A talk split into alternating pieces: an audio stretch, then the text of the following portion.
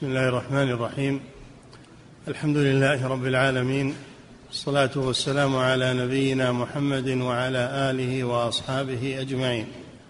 أما بعد قال المؤلف رحمه الله تعالى وعن جذامة بنت وهب الأسدية قالت حضرت رسول الله صلى الله عليه وسلم في أناس وهو يقول لقد هممت أن لقد هممت أن أنهى عن الغيلة فنظرت في الروم وفارس فإذا هم يغيلون أولادهم ولا يضر أولادهم ذلك شيئا.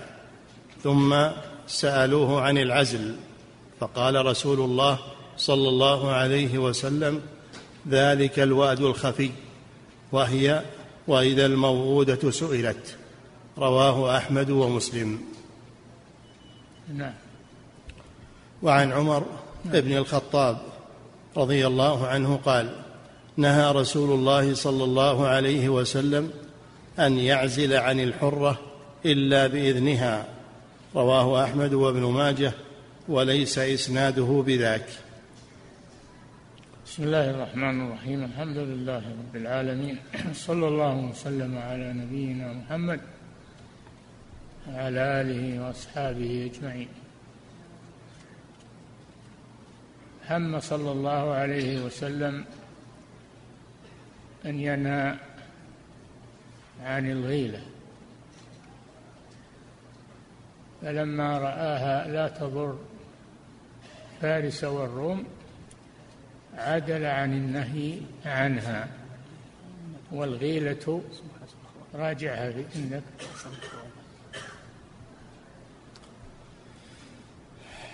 راجعها. لقد هممت أن أنهى عن الغيلة فنظرت في الروم وفارس فإذا هم يغيلون أولادهم ولا يضر أولادهم ذلك شيئا. ثم سألوه عن العزل فقال رسول الله صلى الله عليه وسلم ذلك الوأد الخفي وهي وإذا الموءودة سئلت رواه أحمد ومسلم. نعم. وعن عمر شوف شرحه. أن أنهى عن الغيلة المراد بها أن يجامع امرأته وهي مرضع نعم. وقال ابن السكيت هي أن ترضع المرأة وهي حامل وذلك لما يحصل على الرضيع من الضرر بالحبل, بالحبل حال إرضاعه فكان ذلك سبب همه صلى الله عليه وسلم بالنهي ولكنه لما رأى أن الغيلة لا تضر فارس والروم ترك النهي عنها. إذا تبين أن الغيلة معناها وطئ المرأة وهي ترضع طفلها لأن ذلك يضر الطفل. يتوقعون أنه يضر الطفل. ولما رآها صلى الله عليه وسلم لا تضر أولاد فارس والروم وهم يغيلون.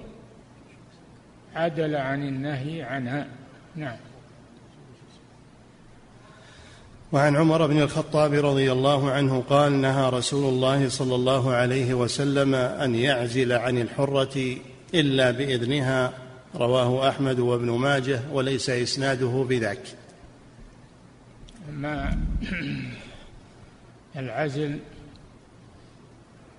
فمعناه أنه ينزل خارج الرحم يجامع ثم إذا أحس بالإنزال أخرجه خارج فرج المرأة.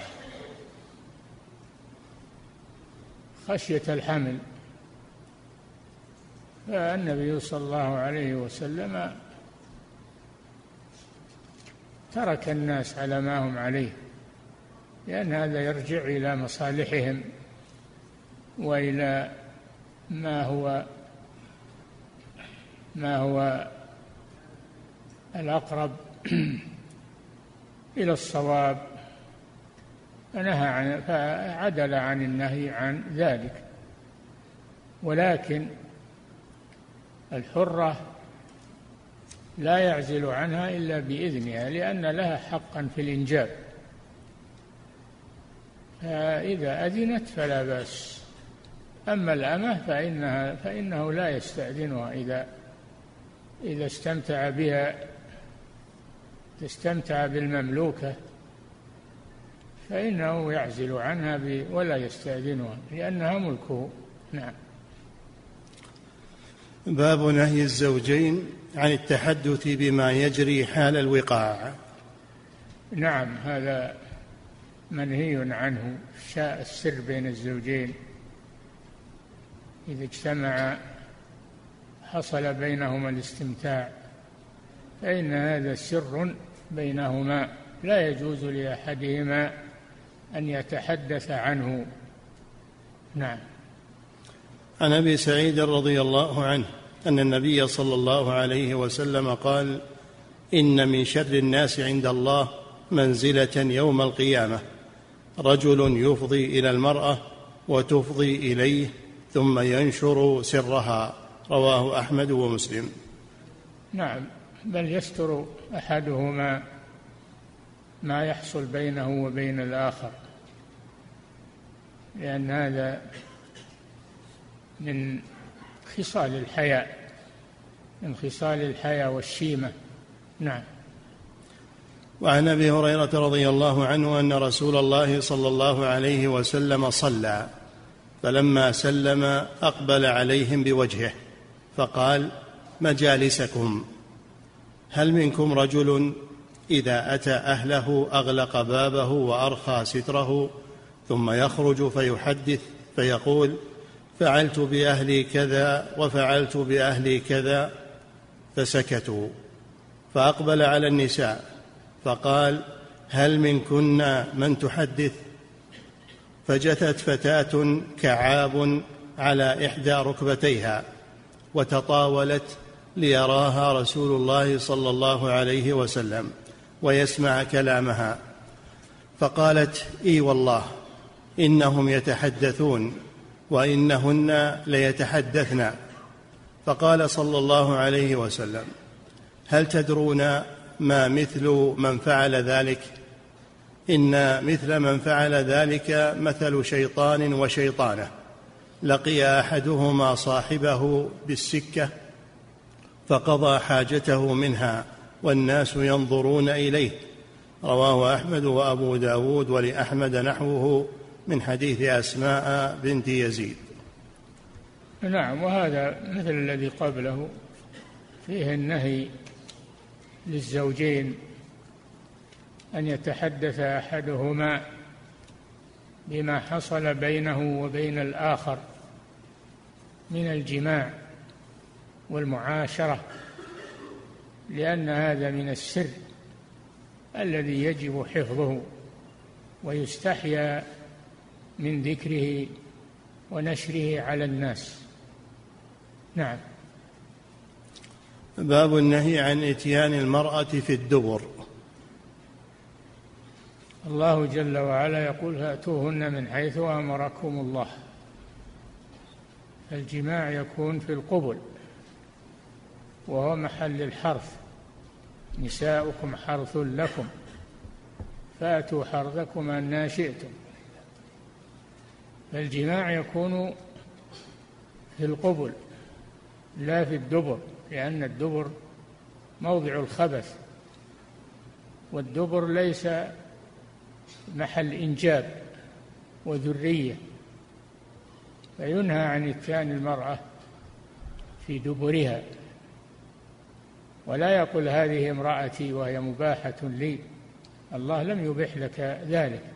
يقول جل وعلا فأتوه نساءكم حرث لكم فأتوا حرثكم أن شئتم فيأتيها من الأمام ومن الخلف لكن لا يكون جماع في الدبر أبدا ولا يجوز هذا. وهذا من اللوطية. وإذا حصل منه ذلك وتكرر فإنها تبعد عنه تفصل عنه. نعم. أحسن الله إليكم الطالب حسن أبو ليلى يذهب إلى مصلى أو عند مصلى النساء أهله يريدونه. قال المؤلف رحمه الله باب النهي عن أبو ليلى يطلبه أهله فليذهب إلى مكان النساء. نعم. باب النهي عن إتيان المرأة في الدبر وعن أبي هريرة رضي الله عنه قال قال رسول الله صلى الله عليه وسلم ملعون من أتى امرأة في دبرها رواه أحمد وأبو داود. وفي لفظ لا ينظر الله إلى رجل جامع امرأة في دبرها رواه أحمد وابن ماجه. هذا محرم. اتيان المرأة في دبرها محرم. وإذا تكرر منه ذلك فإنه يفصل بينهما لأن هذا لأن هذا عمل خبيث عمل منحط. لا يجوز له أن يأتي امرأته في دبرها. نعم. وعن أبي هريرة رضي الله عنه أن رسول الله صلى الله عليه وسلم قال من أتى حائضا أو امرأة في دبرها أو كاهنا فصدقه. فقد كفر بما أنزل على محمد صلى الله عليه وسلم. رواه أحمد والترمذي وأبو داود وقال فقد برئ بما أنزل عليه. نعم. من أتى حائضا؟ من أتى حائضا.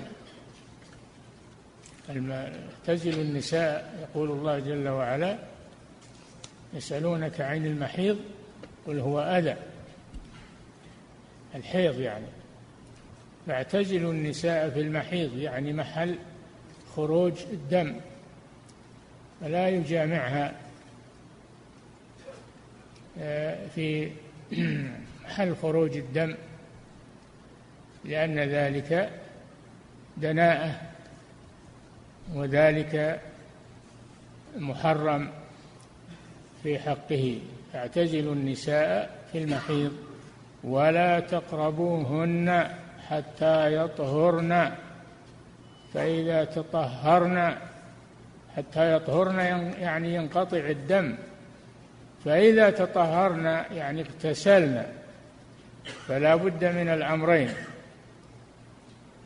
أن ينقطع الدم وأن تغتسل ثم يحل له الاستمتاع بها. نعم. من أتى حائضا أو امرأة في دبرها أو كاهنا فصدقه. أو كاهنا. الكاهن هو الذي يدعي علم الغيب. والغيب لا يعلمه إلا الله. قال الله جل وعلا عالم الغيب فلا يظهر على غيبه أحدا إلا من ارتضى من رسول. الأنبياء الله جل وعلا يوحي إليهم لمصلحة الناس. ويخبرهم بما أطلعه الله عليه لأن هذا من مصلحة الناس ومن تبليغ الرسالة. وأما من ادعى علم الغيب فإنه يكفر فإنه يرتد عن الإسلام. فالله جل وعلا اختص بأنه لا يعلم الغيب الا هو سبحانه وتعالى. فالكهان الكهان يدعون علم الغيب وهذا كفر والعياذ بالله. من ادعى أنه يعلم الغيب فقد كفر وارتد عن الإسلام. نعم. من اتى حائضا أو امرأة في دبرها أو كاهنا فصدقه. فقد كفر بما أنزل على محمد صلى الله عليه وسلم. وهذا وعيد شديد يجب على المسلم الابتعاد عنه ابتعاد عن الكهان الذين يدعون علم الغيب والابتعاد عن إتيان المرأة وقت الحيض في المحيض. والابتعاد عن إتيان المرأة في دبرها كل هذه أمور محرمة. ولا يجوز للمسلم أن يعملها بل يبتعد عنها وتتنافى مع الأخلاق ومع الرجولة ومع العقلية الشريفة. نعم. فقد كفر بما أنزل على محمد صلى الله عليه وسلم. هذا من باب الوعيد. قد كفر بما أنزل على محمد. هذا من باب الوعيد الشديد. نعم. رواه أحمد والترمذي وأبو داود وقال فقد برئ بما أنزل عليه. برئ كفر بما أنزل على محمد. برئ مما أنزل على محمد. وهذا وعيد شديد. نعم. وعن خزيمة ابن ثابت رضي الله عنه أن النبي صلى الله عليه وسلم نهى أن يأتي الرجل امرأته في دبرها رواه أحمد وابن ماجه. وعن علي بن أبي طالب رضي الله عنه أن النبي صلى الله عليه وسلم قال لا تأتوا النساء في أعجازهن أو قال في أدبارهن نعم. وعن عمرو بن شعيب عن أبيه عن جده أن النبي صلى الله عليه وسلم قال في الذي يأتي امرأته في دبرها هي اللوطية الصغرى. رواهما أحمد. نعم نوع من اللواط. اللواط محرم والعياذ بالله وعمل قوم لوط الذين ذمهم الله في محكم التنزيل. نعم. وعن علي بن طلق رضي الله عنه قال سمعت رسول الله صلى الله عليه وسلم يقول لا تأتوا النساء في أستاههن فإن الله لا يستحيي من الحق. رواه أحمد والترمذي وقال حديث حسن. يعني في ادبارهن تفاضل تظاهرت الأدلة على تحريم ذلك والنهي عنه ووصف من فعله بأقبح الأوصاف تنفيرا منه وإبعادا للناس عنه. نعم. وعن ابن عباس رضي الله عنهما قال قال رسول الله صلى الله عليه وسلم لا ينظر الله إلى رجل أتى رجلا أو امرأة في الدبر. رواه الترمذي وقال حديث غريب. نعم لا ينظر الله. والله جل وعلا ينظر إلى عباده ينظر إلى عباده نظر الرحمة ونظر الإحسان. فيحرم نفسه من هذا النظر الإلهي إذا باشر هذه الجريمة وهي إتيان المرأة في دبورها. يحرم من هذه الكرامة الربانية. وهي نظر الله إليه يعني نظر رحمة ونظر إحسان. أما أنه ينظر إلى عباده آه، على العموم فالله ينظر إلى عباده لكن ليس نظر إكرام وإحسان وإنما نظر إحاطة. نعم. وعن جابر رضي الله عنه أن يهود كانت تقول إذا أتيت المرأة من دبرها ثم حملت كان ولدها أحول. قال فنزلت نساؤكم حرث لكم فأتوا حرثكم أنا شئتم. رواه الجماعة إلا النسائي وزاد مسلم إن شاء مجبية وإن شاء غير مجبية غير أن ذلك في صمام واحد. لا بأس أن يأتيها من جهة الأمام أو من جهة الخلف لكن بشرط أن يكون ذلك في القبل الجماع في القبل ولا يأتيها من الدبر. نساؤكم حرث لكم فأتوا حرثكم أن شئتم مقبلة أو مدبرة لكن بشرط أن يكون ذلك في القبل. نعم. وعن أم سلمة رضي الله عنها عن النبي صلى الله عليه وسلم في قوله تعالى نساؤكم حرث لكم فأتوا حرثكم أنا شئتم يعني صماما واحدا. رواه أحمد والترمذي وقال حديث حسن. صماما واحدا يعني في القبل. فلا بأس أن يجامعها من الأمام أو من الخلف لكن بشرط أن يكون ذلك في القبل لا في الدبر. نعم.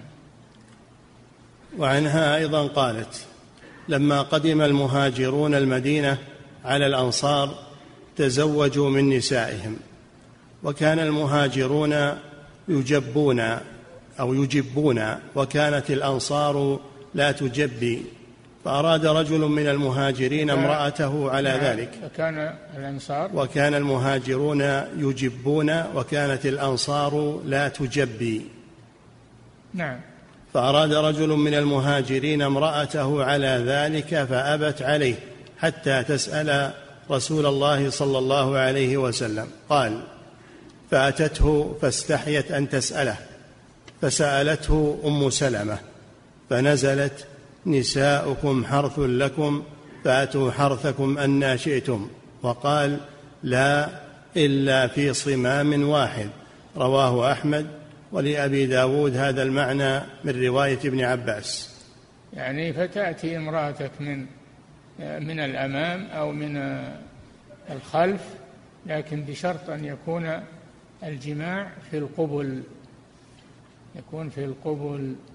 وأما الدبر فلا يجوز وهو كبيرة من كبائر الذنوب وانحطاط في الأخلاق وسفالة. نعم. وعن ابن عباس رضي الله عنهما قال جاء عمر إلى النبي صلى الله عليه وسلم فقال يا رسول الله هلكت. قال وما الذي أهلكك؟ قال حولت رحلي البارحة فلم يرد عليه. قال فأوحى الله إلى رسوله صلى الله عليه وسلم هذه الآية نساؤكم حرث لكم فأتوا حرثكم أنا شئتم. أقبل وأدبر واتق الدبر والحيضة. رواه أحمد والترمذي وقال حديث حسن غريب. أدبر وأقبل يعني ائت امرأتك من أي جهة؟ من جهة الأمام أو من جهة الخلف؟ لكن بشرط أن يكون الجماع في القبل سواء أتيتها من الأمام أو من الخلف. بشرط أن يكون الجماع في القبل لا في الدبر. نعم وهذا عمر. نعم, نعم. قال جاء عمر إلى النبي صلى الله عليه وسلم فقال يا رسول الله هلكت؟ قال وما الذي أهلكك؟ قال حولت رحلي البارحة فلم يرد عليه. قال فأوحى الله إلى رسوله صلى الله عليه وسلم هذه الآية نساؤكم حرث لكم فأتوا حرثكم أنا شئتم. أقبل وأدبر. أقبل ويعني ائتها من الأمام أو من الخلف لكن بشرط أن يكون الجماع في القبل. نعم. أقبل وأدبر واتق الدبر والحيضة. والحيضة لا يجوز جماع الحيضة حتى ولا في القبل ما يجوز جماع الحائض. اعتزلوا النساء في المحيض. نعم. وعن جابر رضي الله عنه أن رسول الله صلى الله عليه وسلم قال استحيوا فإن الله لا يستحيي من الحق لا يحل مأتاك النساء في حشوشهن. رواه الدار قطني. والحشوش هي الدبر الحش والدبر موضع الخبائث نعم. باب إحسان العشرة وبيان حق الزوجين. نعم لكل من الزوجين حق على الآخر. يجب على عليهما أن يقوم كل منهما بحق الآخر عليه من العشرة الحسنة ومن آه، الصنيع الطيب والأخلاق الفاضلة بين الزوجين. نعم. عن أبي هريرة رضي الله عنه قال قال رسول الله صلى الله عليه وسلم إن المرأة كالضلع إن ذهبت تقيمها كسرتها وإن تركتها استمتعت بها على عوج. نعم هذا الحديث في بيان أن أخلاق النساء فيها اعوجاج. فيها اعوجاج. ما تسلم واحدة منهن من الاعوجاج. في خلقها مثل الضلع الضلع معوج كما ترون. ولا أحد يستطيع يعدل الضلع ما أحد يستطيع يعدل الضلع عن اعوجاجه فلا يستطيع أن يعدل المرأة. أما فيها من عن من الإعوجاج في الخلق فعليه أن يصبر عليها. عليه أن يصبر عليها. إن حاول تعديلها كسرها يعني طلقها. ما ما يستطيع. نعم. وفي لفظ استوصوا بالنساء فإن المرأة خلقت من ضلع وإن أعوج شيء في الضلع أعلاه فإن ذهبت تقيمه كسرته وإن تركته لم يزل أعوج فاستوصوا بالنساء. متفق عليه يعني يصبروا على اعوجاجهن وما فيهن من بعض الأمور التي تكرهونها على مضض اصبروا عليها هكذا خلقت. ما تستطيع تعدلها. نعم. وعن أبي هريرة رضي الله عنه أن رسول الله صلى الله عليه وسلم قال لا يفرك مؤمن مؤمنة. يعني لا يبغض لا يبغض مؤمن مؤمنة يعني بين الزوجين. نعم. لا يفرك مؤمن مؤمنة إن كره منها خلقا. رضي منها آخر رواه أحمد ومسلم. نعم فالمرأة فيها أخلاق كثيرة منها ما هو طيب ومنها ما هو دون ذلك. عليك أن تصبر عليها و تغلب جانب الاستقامة على جانب الإعوجاج. فإذا رأيت منها أخلاقا لا ترضاها أو خلقا لا ترضاه فإن فيها أخلاقا كثيرة طيبة ترضاها نعم. وعن عائشة رضي الله عنها قالت كنت كنت ألعب بالبنات عند رسول الله صلى الله عليه وسلم في بيته وهن البنات المراد بها اللعب اللعب التي هي على صور بنات. كانت الجواري تلعب باللعب. ولا تزال إلى الآن تلعب باللعب التي هي على شكل على شكل بنت في يدها. هذه لعب مباح لهن ذلك. نعم. قالت كنت ألعب بالبنات عند رسول الله صلى الله عليه وسلم في بيته وهن اللعب وكان لي صواحب يلعبن معي وكان رسول الله لأنها صغيرة لأن عائشة كانت صغيرة أول ما تزوجها الرسول صلى الله عليه وسلم. عقد عليها وهي بنت ست سنين وبنى بها وهي بنت تسع. نعم. وكان لي صواحب يلعبن معي وكان رسول الله صلى الله عليه وسلم إذا دخل ينقمعن ينقمعن منه فيسربهن إلي فيلعبن معي. متفق عليه. يسربهن إلي يعني يأذن لهن بالدخول علي لألعب معهن هي هي صغيرة وهن صغيرات. فهذا فيه الإحسان في تربية البنات وأن الإنسان يتسامح معهن في الأشياء التي لا تضر بأخلاقهن أو في سلوكهن. نعم. وعن أبي هريرة رضي الله عنه قال قال رسول الله صلى الله عليه وسلم أكمل المؤمنين إيمانا أحسنهم خلقا وخياركم خياركم لنسائهم رواه أحمد والترمذي وصححه. نعم هذا فيه أن خيار الرجال خيارهم لزوجاتهم بحسن العشرة وحسن المعاملة نعم.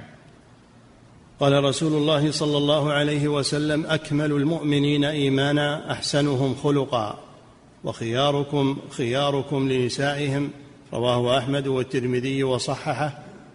وعن عائشة رضي الله عنها قالت قال رسول الله صلى الله عليه وسلم خيركم خيركم لأهله وأنا خيركم لأهلي رواه الترمذي وصححه. خيركم خيركم لأهله يعني لزوجته في أخلاقه معها وفي سلوكه معها. نعم فهذا فيه الحث على أن الرجل يحسن أخلاقه مع زوجته. نعم. وعن أم سلمة رضي الله عنها أن النبي صلى الله عليه وسلم قال أيما امرأة ماتت وزوجها راض عنها دخلت الجنة. رواه ابن ماجه والترمذي وقال حديث حسن غريب. وهذا فيه الحث على على تحسين المرأة أخلاقها مع زوجها وإرضائه. أيما امرأة ماتت وزوجها راض عنها دخلت الجنة. هذا ترغيب ترغيب للنساء.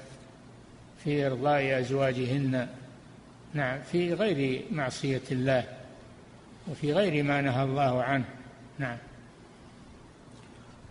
وعن أبي هريرة رضي الله عنه قال قال رسول الله صلى الله عليه وسلم إذا دعا الرجل امرأته إلى فراشه فأبت أن تجيء فبات غضبان عليها لعنتها الملائكة حتى تصبح متفق عليه. نعم هذا فيه النهي عن امتناع المرأة. إذا دعاها زوجها للاستمتاع بها فتأبى عليه أو تتأخر عن إجابته أن الملائكة تلعنها طول الليل حتى تصبح. إذا دعاها أول الليل امتنعت منه لعنتها الملائكة حتى تصبح. وهذا وعيد شديد. نعم. وعن أبي هريرة رضي الله عنه أن النبي صلى الله عليه وسلم قال لو كنت امرا احدا أن يسجد لأحد لأمرت المرأة أن تسجد لزوجها. رواه الترمذي وقال حديث حسن. نعم. كانوا في الجاهلية يسجدون لعظمائهم وأكابرهم سجود تحية ما هو سجود عبادة؟ سجود تحية لا سجود عبادة. فالنبي صلى الله عليه وسلم نهى عن ذلك وقال لو كنت امرا احدا أن يسجد لأحد لأمرت المرأة أن تسجد لزوجها من عظم حقه عليها. هذا تأكيد على أن المرأة يجب عليها أن ترضي زوجها وتحسن معاملته وعشرته معها وأن لا تغضبه في شيء في شيء ليس من سخط الله وليس من معصية الله. نعم. وعن أنس بن مالك رضي الله عنه أن النبي صلى الله عليه وسلم قال لا يصلح لبشر أن يسجد لبشر ولو صلح لبشر أن يسجد لبشر لأمرت المرأة أن تسجد لزوجها من عظم حقه عليها والذي نفسي بيده. لو كان من قدمه إلى مفرق رأسه قرحة تنبجس بالقيح والصديد ثم استقبلته تلحسه ما أدت حقه. رواه أحمد. إي نعم هذا يدل على أن حق الزوج على زوجته حق عظيم. حتى لو أنه تقرح صار فيه صديد يخرج منه. فكانت تلحس ذلك لم يكن هذا كثيرا من حقه عليها. نعم. وعن عائشة رضي الله عنها أن النبي صلى الله عليه وسلم قال لو أمرت احدا أن يسجد لأحد لأمرت المرأة أن تسجد لزوجها ولو أن رجلا أمر امرأته أن تنقل من جبل أحمر إلى جبل أسود ومن جبل أسود إلى جبل أحمر لكان نولها أن تفعل. رواه أحمد وابن ماجه. نعم. عن عائشة رضي الله عنها أن النبي أن النبي صلى الله عليه وسلم قال لو أمرت أحدا أن يسجد لأحد لأمرت المرأة أن تسجد لزوجها ولو أن رجلا أمر امرأته أن تنقل من جبل أحمر إلى جبل أسود ومن جبل أسود إلى جبل أحمر لكان نولها أن تفعل. رواه أحمد وابن ماجه. شوف شرحه. نولها أي حظها وما يجب عليها أن تفعل. نعم تنقل من جبل إلى جبل هذا فيه صعوبة. ولكن ما هو غريب لو أمرها زوجها بذلك من عظم حقها حقه عليها. نعم. وعن عبد الله بن أبي أوفى رضي الله عنه قال لما قدم معاذ من الشام سجد للنبي صلى الله عليه وسلم. كانوا كانوا في الجاهلية وأول الإسلام كانوا يسجدون سجود التحية إذا قدم أحد أو سجود تحية. كان هذا جائزا في أول الإسلام. ما هو سجود عبادة سجود تحية. مثل سجود الملائكة لآدم عليه السلام. وإذ قلنا للملائكة اسجدوا لآدم فسجدوا. سجود تحية ما هو سجود عبادة؟ نعم. لما قدم معاذ من الشام سجد للنبي صلى الله عليه وسلم قال ما هذا يا معاذ؟ قال أتيت الشام فوافيتهم يسجدون لأساقفتهم وبطارقتهم فوددت في نفسي أن أفعل ذلك لك. فقال رسول الله صلى الله عليه وسلم فلا تفعلوا فإني لو كنت امرا احدا أن يسجد لغير الله لأمرت المرأة أن تسجد لزوجها. والذي نفس محمد بيده لا تؤدي المرأة حق ربها حتى تؤدي حق زوجها. ولو سألها نفسها وهي على قتب لم تمنعه. رواه أحمد وابن ماجه. أي نعم إذا طلبها للاستمتاع فإنها تسرع بذلك ولا تمتنع منه ما لم يكن عندها مانع شرعي يمنعها من تمكينه مثل الحيض مثل نعم مثل النفاس نعم. وعن عمرو بن الأحوص رضي الله عنه أنه شهد حجة الوداع مع النبي صلى الله عليه وسلم فحمد الله وأثنى عليه وذكر ووعظ ثم قال است... الرسول صلى الله عليه وسلم حج حجة الوداع. بعد الإسلام ما حج إلا مرة واحدة. هي حجة الوداع التي ودع فيها المسلمين. قال لعلي لعلي لا ألقاكم بعد عامي هذا. وقد توفي صلى الله عليه وسلم قبل دوران الحول. نعم. أنه شهد حجة الوداع مع النبي صلى الله عليه وسلم فحمد الله وأثنى عليه وذكر ووعظ. في خطبة حجة الوداع في عرفة. نعم. وذكر ووعظ ثم قال استوصوا بالنساء خيرا فإنهن عندكم عوان. عوان يعني محبوسات. محبوسات عندكم. نعم.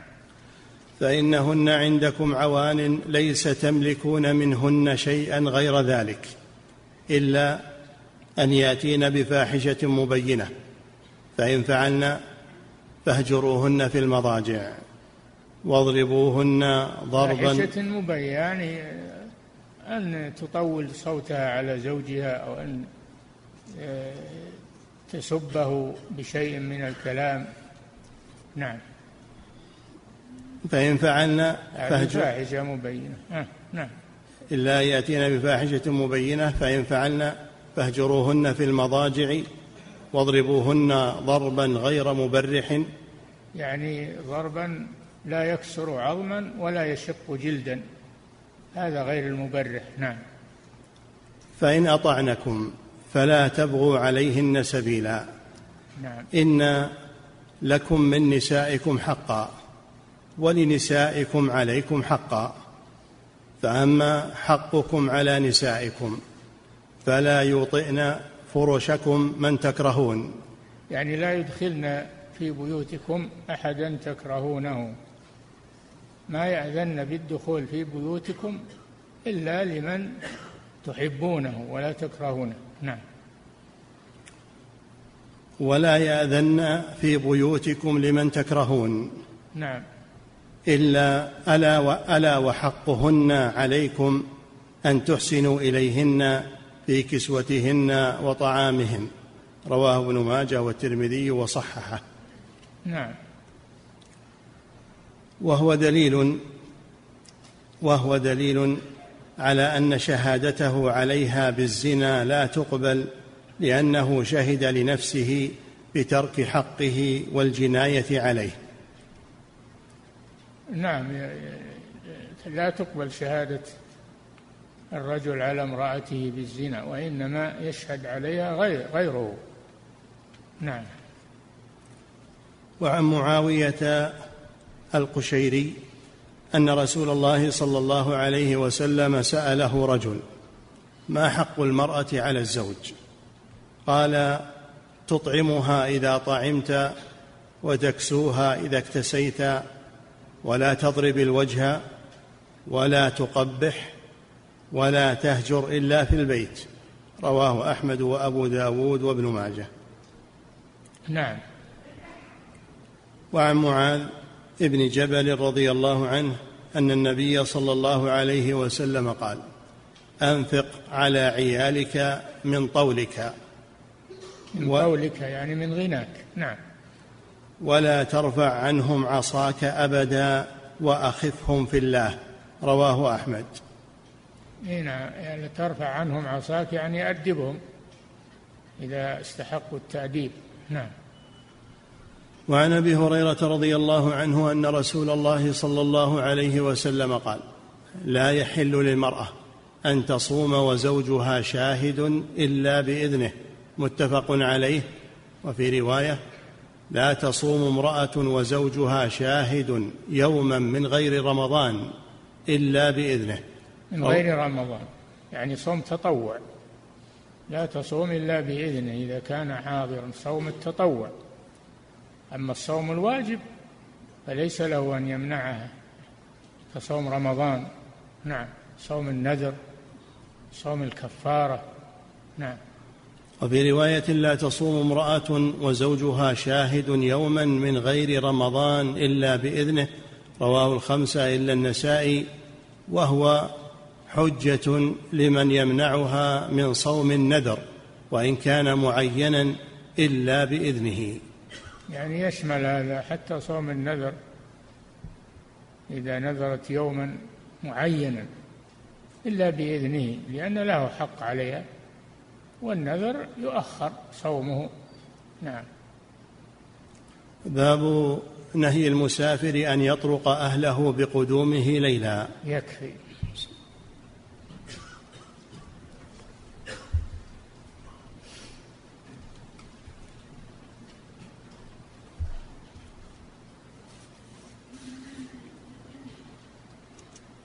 فضيلة الشيخ وفقكم الله.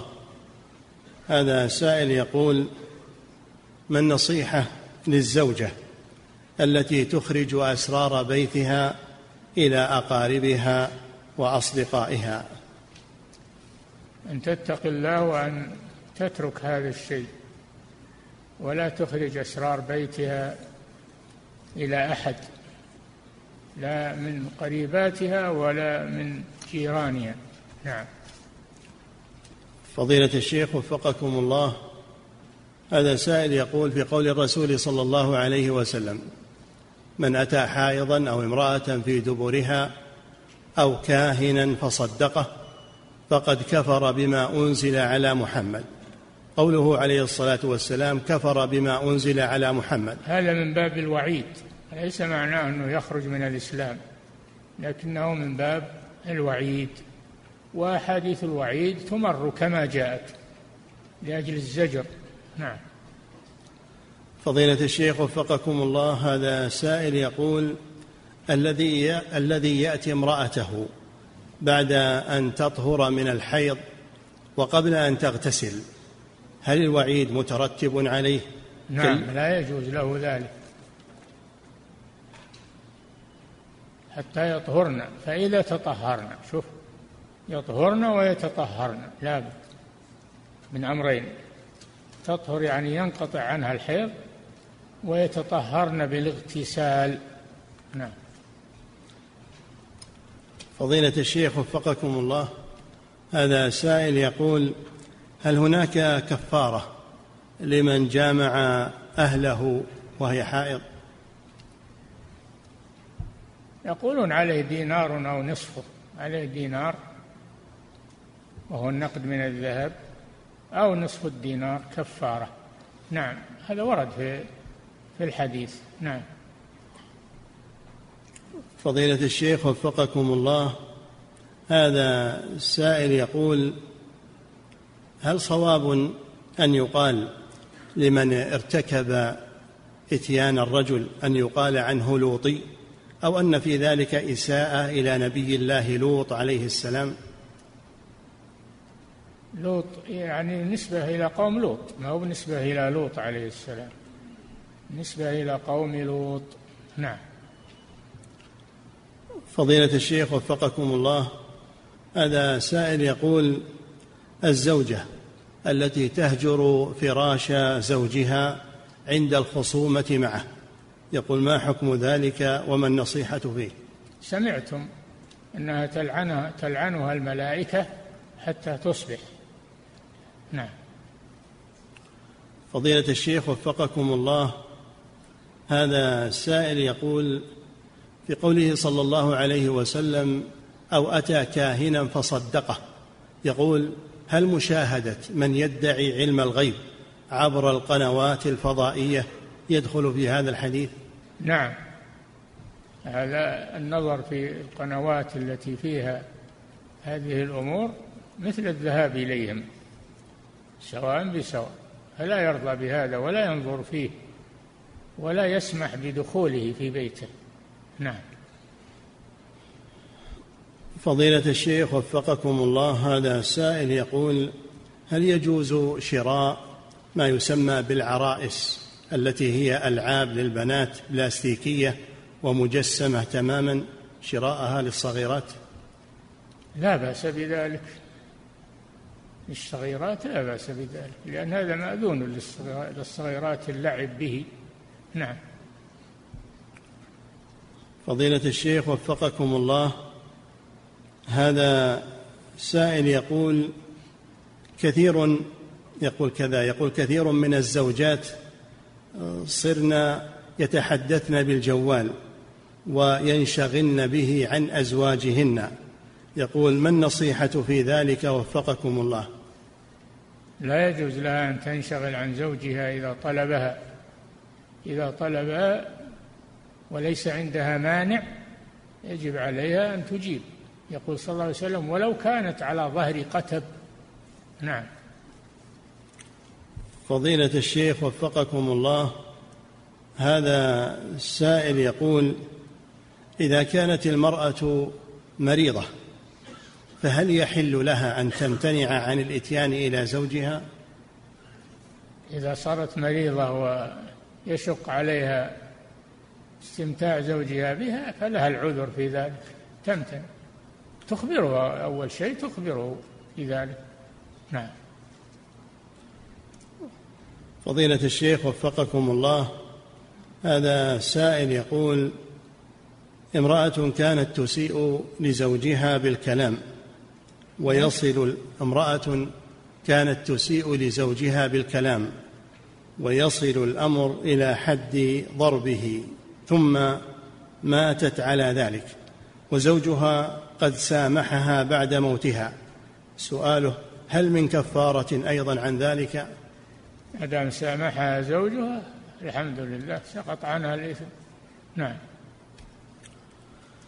فضيلة الشيخ وفقكم الله هذا سائل يقول هل سفر المرأة بدون إذن زوجها من سوء العشرة؟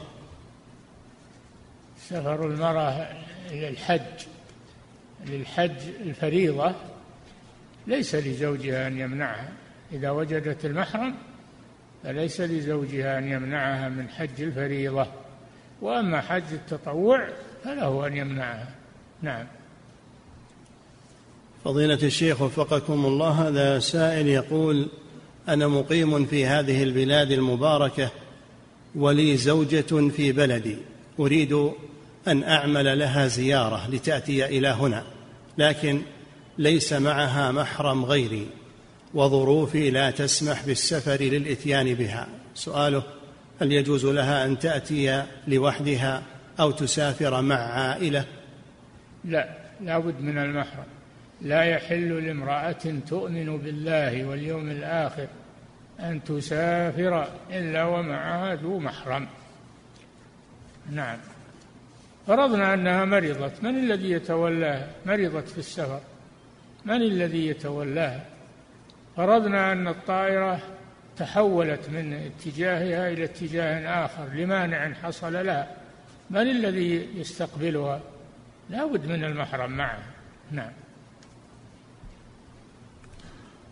فضيلة الشيخ وفقكم الله.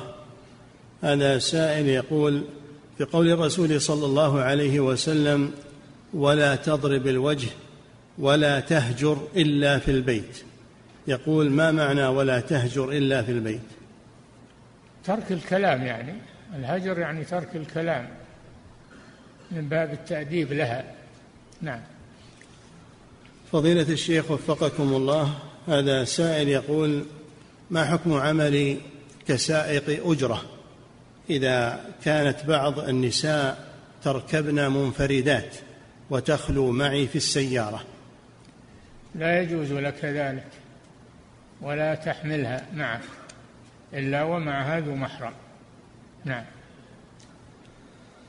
فضيلة الشيخ وفقكم الله هذا سائل يقول هل يجوز للمرأة أن تطلب الطلاق من زوجها إذا تزوج عليها بأخرى بحجة بحجة إنها إن بقيت معه لن تستطيع طاعته والقيام بحقه لغيرتها الشديدة. لا يجوز لها ذلك. له الحق أن يتزوج لكن يعدل بين النساء يعطيها حقها وليس لها الحق أن تمنعه من التزوج؟ شيء أباحه الله له. نعم. فضيلة الشيخ وفقكم الله هذا سائل من فرنسا يقول هل يجوز لنا إدخال الكفار في المسجد لقصد الدعوة؟ وهل يجب عند إدخال النساء الكافرات أن نأمرهن بتغطية رؤوسهن في المسجد؟ لا يجعل لهم مكان غير المسجد للدعوة. يجعل لهم مكان غير المسجد. ما يدخلون المسجد إلا لضرورة. يدخلون المسجد لضرورة فقط. نعم. فضيلة الشيخ وفقكم الله هذا سائل يقول ما حكم مس الفرج باليمين؟ مكروه إلا إذا كان ما يستطيع باليد اليسرى. يجوز له ذلك. للحاجة إلى هذا. نعم. فضيلة الشيخ وفقكم الله هذا سائل يقول والدي قد توفاه الله وكان من عادته أنه لا يصوم في رمضان ثم إنه في آخر حياته رحمه الله صام آخر عامين. وتقدر المدة التي لم يصمها قرابة الأربعين عاما. سؤالهم ما العمل؟ هل نصوم عنه أم ماذا نصنع؟ ما أدري وش المانع فيه. ما يستطيع يصوم أو أنه يستطيع تهاون يبقى الصيام في ذمته. من مات وعليه صوم هذا حديث. من مات وعليه صوم صام عنه وليه. نعم. فإذا كان له عدة أولياء تقاسموها فلا بأس بذلك. نعم. فضيلة الشيخ وفقكم الله. هذا سائل يقول ما حكم استعمال الآلات الموسيقية في حفلات الزواج؟ الموسيقى ما تجوز بالإجماع كما ذكر شيخ الإسلام ابن تيمية. الموسيقى ما تجوز بالإجماع. نعم. فضيلة الشيخ وفقكم الله هذا سائل يقول ما الراجح في ساعة الإجابة من يوم الجمعة؟ أيها أي وقتها؟ نعم ساعة الإجابة خفية في يوم الجمعة. أخفاها الله سبحانه وتعالى كما أخفى ليلة القدر في رمضان من أجل أن يجتهد المسلم في كل رمضان ويجتهد في كل يوم الجمعة. نعم. فضيلة الشيخ وفقكم الله هذا سائل يقول سائل من خارج هذه البلاد يقول هل يجوز للمسلم الذي يقيم في بلاد الغرب أن يعمل في شركة عملاؤها من البنوك التي تتعامل بالربا؟ إذا كان أنه بيعمل هو بيعمل عملا ربويا فلا يجوز له ذلك. أما إذا كانوا هم يعملون وهو ما يعمل بالربا فلا مانع من ذلك. صار عمله نزيه ما في بأس. نعم. فضيلة الشيخ وفقكم الله هذا سائل من فرنسا يقول هل يجوز استعمال تطعيمات الأطفال الرضع ومكونات هذه التطعيمات؟ يقول من خلايا الأجنة الميتة وخلايا رئة القردة. هل يجوز استعمال هذه التطعيمات؟ ما دامت في بلاد المسلمين وسمح بها فلا بأس بذلك. نعم. فضيلة الشيخ وفقكم الله هذا سائل يقول القزع هل كراهته كراهة تحريم أم تنزيه؟ كراهة تنزيه وهو حلق بعض شعر الرأس وترك بعضه هذا هو القزع. نعم. احلقه كله أو دعه كله يقول صلى الله عليه وسلم. نعم. فضيلة الشيخ وفقكم الله هذا سائل يقول في قول الرسول صلى الله عليه وسلم ولا تضرب الوجه ولا تقبح يقول ما المراد بقوله ولا تقبح تذم تقبيح الذم. نعم. فضيلة الشيخ وفقكم الله هذا السائل يقول ما النصيحة لطلبة العلم وخصوصا يقول أبناؤنا الذين انشغلوا بالوسائل الحديثة والجوالات انشغلوا عن طلب العلم وعن العبادة. ما النصيحة في ذلك؟ النصيحة امنعوهم من هذا ما داموا أولادكم لكم السيطرة عليهم فامنعوهم من ذلك وانهوهم. نعم. فضيلة الشيخ وفقكم الله هذا سائل يقول رجل صام شهرين صيام تطوع ويريد أن يواصل الصيام طوال العام. هل يجوز له ذلك؟ أفضل الصيام كما في الحديث صيام داود عليه السلام. كان يصوم يوما ويفطر يوما. أما سرد الصوم كل العام هذا غير مشروع. نعم. فضيلة الشيخ وفقكم الله هذا سائل يقول أخذت قرضا ربويا ثم تبت إلى الله وسددت الدين والزيادة لكن الجهة التي أخذت القرض من أخذت قرضا ربويا ثم تبت إلى الله وسددت الدين والزيادة لكن الجهة التي أخذت القرض منهم رجعوا أرجعوا لي شيئا من الزيادة التي دفعتها. فهل يجوز لي أن أنتفع بهذه الزيادة التي أصلها لي؟ نعم ما دام طابت أنفسهم بها وأعطوك إياها فخذها نعم. فضيلة الشيخ وفقكم الله هذا سائل يقول في قول الرسول صلى الله عليه وسلم سبعة يظلهم الله في ظله يوم لا ظل إلا ظله وذكر منهم رجل قلبه معلق بالمساجد. يقول ما المقصود بذلك يألف المساجد يألف المساجد ويتردد عليها لأداء الصلوات يجلس فيها يعتكف فيها يحبها. نعم. فضيلة الشيخ وفقكم الله هذا سائل يقول المسجد الذي هو أكثر جماعة هل هو أفضل من غيره؟ اي نعم. ما كان أكثر فهو أحب إلى الله. كما في الحديث. نعم. فضيلة الشيخ وفقكم الله هذا سائل يقول هل يجب إيقاظ الصبي الذي عمره عشر سنوات إلى صلاة الفجر؟ عشر سنوات؟ نعم. اي نعم. نص الحديث واضربوهم عليها لعشر نعم. فضيلة الشيخ وفقكم الله هذا سائل يقول أنا سائق لتوصيل الطلاب إلى المدارس. تأتي صلاة الظهر فلا أستطيع الصلاة مع الجماعة لأن الطلاب موجودين معي في السيارة. فما حكم ذلك؟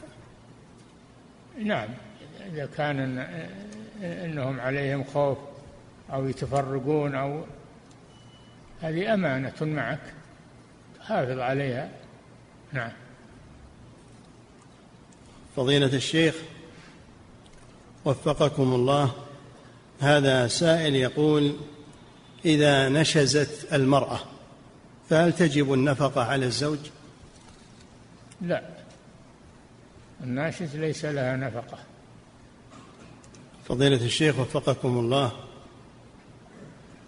هذا سائل يقول ما حكم من ينام عن صلاة الفجر؟ ثم يصليها إذا استيقظ للدوام وهذا مستمر معه وبما تنصحونه. أعوذ بالله من هذا العمل. ما يجوز له هذا؟ ما يجوز له ينام عن صلاة الفجر ولا يصلي إلا إذا قام للعمل. لا تقبل صلاته. خرجها عن وقتها من غير عذر. لا تقبل صلاته. إن الصلاة كانت على المؤمنين كتابا موقوتا أي مفروضا في الأوقات. يجب عليه أن يخاف من الله وأن يؤدي الصلاة في وقتها. ثم يرجع إلى النوم. نعم. فضيلة الشيخ وفقكم الله هذا سائل يقول هل هناك فرق بين المبتدع الداعي إلى بدعته وبين المبتدع الذي لا يدعو بالنسبة للهجر. كلهم يهجر لبدعته لكن الذي يدعو إليها هذا أشد. نعم. فضيلة الشيخ وفقكم الله هذا سائل يقول هل يجوز تأخير الصلاة عن وقتها إذا كنت مريضا؟ كنت مريضا ولا يشق عليك كل صلاة في وقتها لك الجمع بين الصلاتين إذا كان يشق عليك كل صلاة في وقتها بسبب المرض فلك أن تجمع بين الصلاتين جمع تقديم أو جمع تأخير. نعم. فضيلة الشيخ وفقكم الله هذا سائل من خارج هذه البلاد يقول هل يجوز أن يعقى عن الولد؟ في غير البلد الذي ولد فيه وذلك بسبب ارتفاع أسعار الأغنام في بلده. لا بأس بذلك. لا بأس بذلك. إذا كان أنه أنه في نفس البلد مسافر ولا مقيم في نفس البلد ولو ما هو بلده يعق عن ولده في البلد الذي يقيم فيه. نعم. فضيلة الشيخ وفقكم الله هذا سائل يقول امرأة عندها حلي من الذهب لم يبلغ النصاب وعندها نقود لم تبلغ النصاب أيضا فهل تجمع هذه إلى هذه في الزكاة؟ نعم. كلها ملكه يجمع بينها ويزكيها نعم. فضيلة الشيخ وفقكم الله هذا سائل يقول هل يشترط في المحرم أن يكون بالغا؟ نعم لا بد أن يكون بالغا. المحرم الذي دون البلوغ لا يكون محرما شرعيا. نعم. فضيلة الشيخ وفقكم الله هذا سائل يقول ما حكم مصافحة المصلين بعضهم لبعض بعد السلام مباشرة؟ لا أصل لهذا. ليس لهذا أصل. نعم. فضيلة الشيخ وفقكم لكن الله. واحد ما شفته من قبل تصافح وتسلم عليه ما في. أما واحد جايين أنت وياه وجايين الجميع أو مجتمعين بالمسجد جميع فلا مشروعية للمصافحة نعم.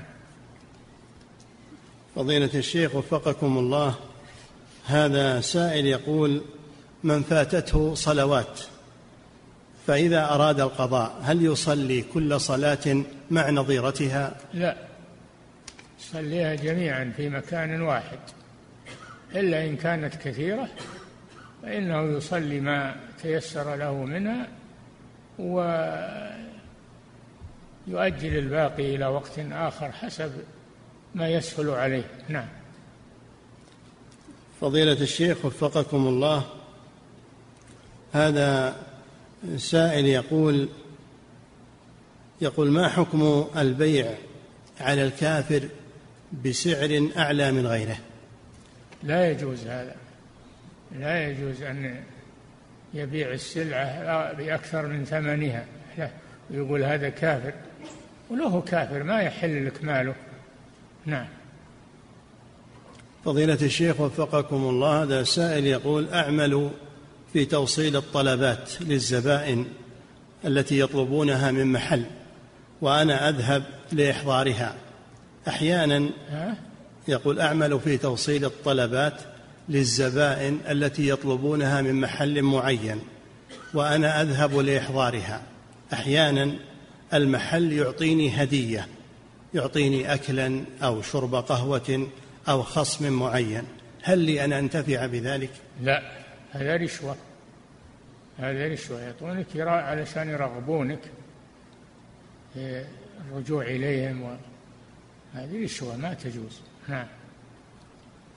فضيلة الشيخ وفقكم الله هذه امرأة تسأل فتقول هل يجوز للمرأة أن تشترط على زوجها عند عقد النكاح ألا يتزوج عليها؟ لا. ليس لها ذلك. أن تمنعه مما أباح الله له؟ لا يجوز هذا. نعم. فضيلة الشيخ وفقكم الله هذا سائل يقول هل ورد عن السلف أنهم كانوا إذا أرادوا الافتراق أنهم يقرؤون سورة العصر؟ نعم. كانوا يفعلون ذلك. نعم. فضيلة الشيخ وفقكم الله هذا سائل يقول ما حكم تواصل الطالب مع زميلته الطالبة ومزاحه معها إذا كان يقول في حدود المعقول؟ لا يجوز هذا. لا تجوز الممازحة بين الطالب وزميلته لأن هذا يجر إلى شر. نعم. فضيلة الشيخ وفقكم الله هذا سائل يقول ما حكم الذهاب إلى المقبرة والصلاة على القبور الحديثة التي دفنت حديثا؟ لا يجوز هذا. لا يجوز هذا. بل صل على الجنازة التي تحضرها سواء صليت عليها في المسجد أو في المقبرة. وغير ذلك لا لا تكثر الصلاة على القبور وأنت ما تدري عنها. قد صلي عليها و... نعم. فضيلة الشيخ وفقكم الله هذا سائل يقول ما حكم مجالسة الفاسق في حال عدم إتيانه بالمنكر؟ فاسق العاصي يعني؟ نعم. مو طيب لا تجالسه لأنه ربما يأثر عليك. ربما يأثر عليك وتتساهل معه فليس بمجالسته خير.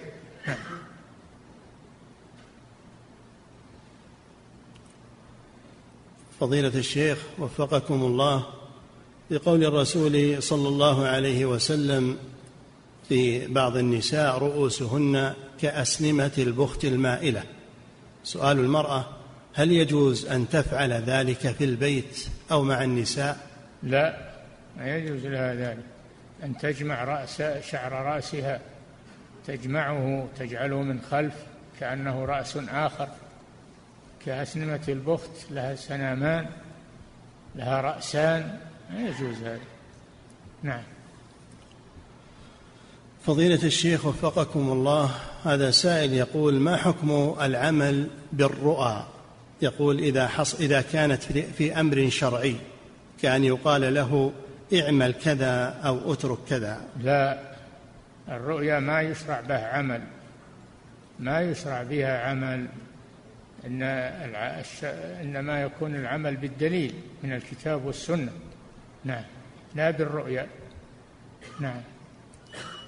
فضيلة الشيخ وفقكم الله هذا سائل يقول هل هناك فرق بين الفراسة والكهانة؟ اي نعم. الفراسة شيء يجعله الله في الإنسان. وأما الكهانة فهي ادعاء علم الغيب. ادعاء علم الغيب كفر لا يجوز. نعم. فضيلة الشيخ وفق